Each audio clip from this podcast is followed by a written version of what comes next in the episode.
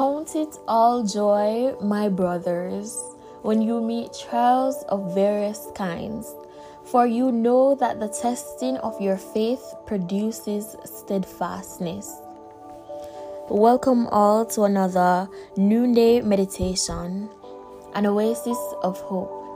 And today we'll be looking at the topic God's grace speaks of His love for you. But He said to me, My grace is sufficient for you, for my power is made perfect in weakness. Therefore, I will boast all the more gladly of my weaknesses, so that Christ's power may rest on me. 2 Corinthians 12, verse 9. If this is how God loves, then I don't want any part of it, a friend of mine said as I sat across from her in a coffee shop. She had experienced a long season of difficulty that made her discouraged and disillusioned with God. I'm a good person, she reasoned. I'll try to live right. Her statements expressed the sentiments of the age old question if God is loving, why does He allow bad things to happen to good people? I could relate. I too had experienced difficult seasons, not once or twice, but multiple times in my life. In those times, I'd been tempted to doubt the love of God. This is because I, like my friend, had mistakenly equated God's love with a troubleless life.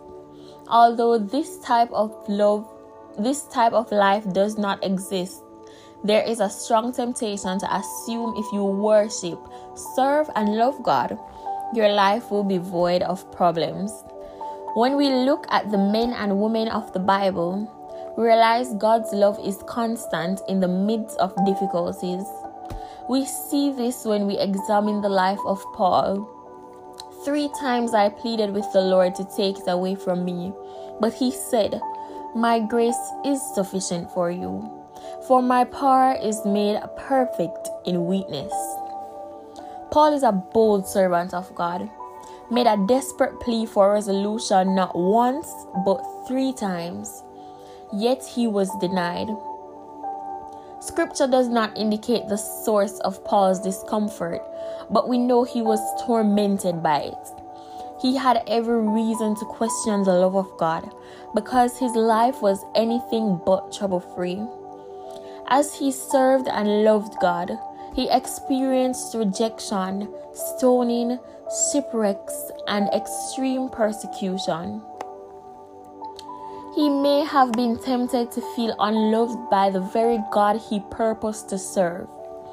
From Paul, however, we learn God we learn God's love is seen in the sufficient grace he gives us in the midst of our time of trouble.